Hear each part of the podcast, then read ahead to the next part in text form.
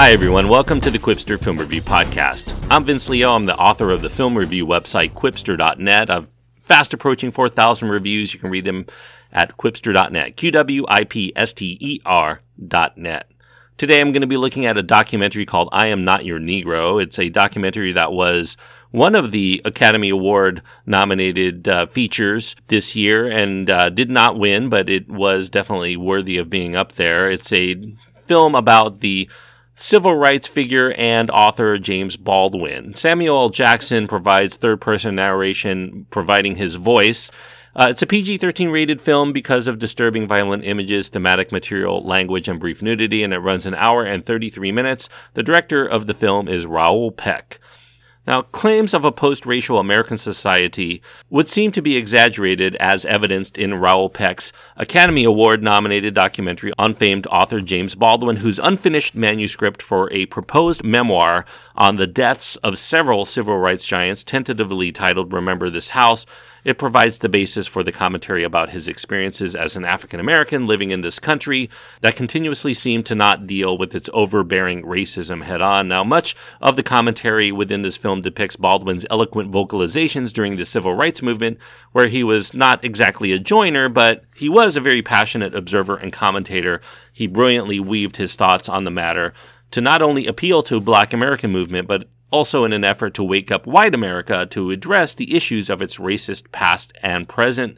Now, within the commentary of the manuscript, delivered in Baldwin's voice by Samuel L. Jackson, he describes his difficulties reconciling the losses of so many important voices for African Americans and the civil rights movement, especially his intended subjects in the trifecta of Martin Luther King, Malcolm X, and Medgar Evers. But more pointedly than that, Baldwin is much more critical about the blithe ignorance of America's white population, many of whom seem to tolerate the racist acts of the society, if not completely go about ignoring them altogether.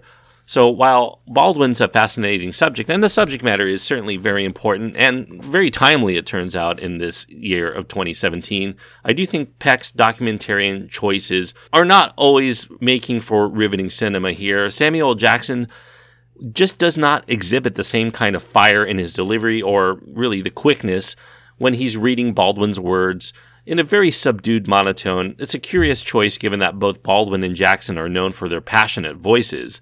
Samuel L. Jackson would famously read the audiobook for the amusing uh, book for children called Go the F to Sleep, but even that reading, which is literally meant to put someone into a comfortable slumber, is more lively than the one he manages to muster here. It sounds like he recorded it in bed while trying not to rouse whomever might be sleeping next to him, but yes, that is a stylistic choice, perhaps to symbolize an older and more world-weary James Baldwin than the one that we see in historical clips from his television appearances on such talk shows like the Dick Cavett Show and others. Now, those clips, along with plenty of rare photographs, are a real highlight, and I'm Not Your Negro is never more riveting than when these clips of Baldwin himself are playing for our perusal. He's a voice of measure, of reason, but also of strong conviction on the myriad problems with America's treatment of its black populace, and that should be paramount in addressing. And yet many white Americans either turned a deaf ear to the struggles or they actively participated in some cases in attacking the oppressed even more.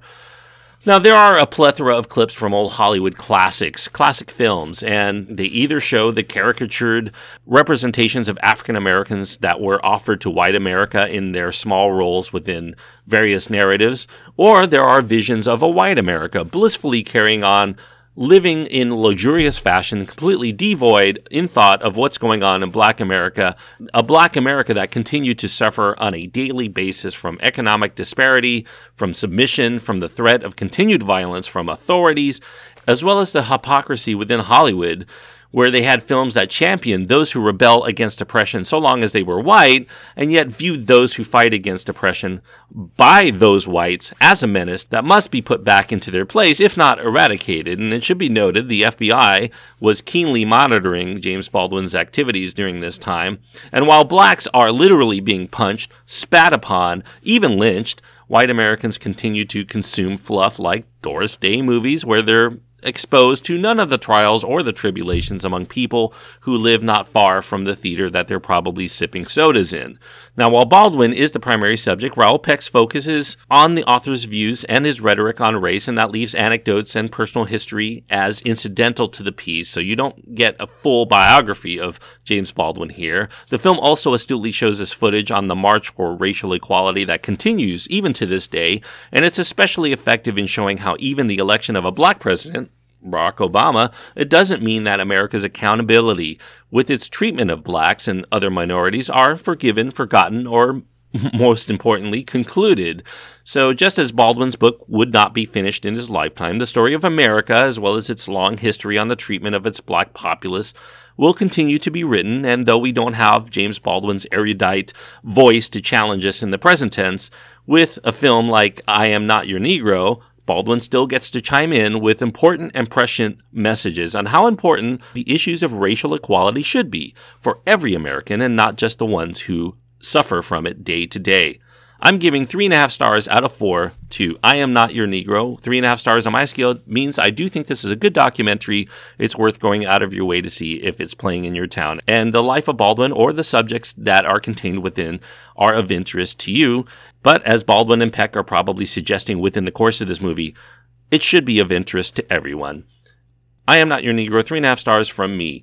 Thanks everyone for listening. I hope that you enjoyed this review. If you have any comments about what I've just said, you can go to my website, Quipster dot net, and find my contact information as well as links to my Twitter feed and my Facebook page where you're more than welcome to get in contact with me about this or any other review that you've heard or you want to hear in the future. Also, if you want to help out the show, there are two ways you can do it. You can go to patreon.com slash Quipster and leave a donation, or you can go to iTunes and leave a review and let other people know that you enjoy the show. Also, if you like the podcast, you can also hear more of my podcasting work because I'm one of the co-hosts of the extra film segment of the In Session Film Podcast. Please go to in session film dot com for details and also subscribe to that show. It's a dynamite show and one of the best film shows out there. And we just recorded uh, reviews of Asghar Farhadi's The Salesman, which was an Academy Award winner, as well as a film that went straight to Netflix but did get the Grand Jury Award at the latest Sundance called I Don't Feel at Home in This World Anymore. So if you want to hear those, go to In Session Film and check those out. Until next time, thanks everyone, and please enjoy your time anytime you get to go to the movies.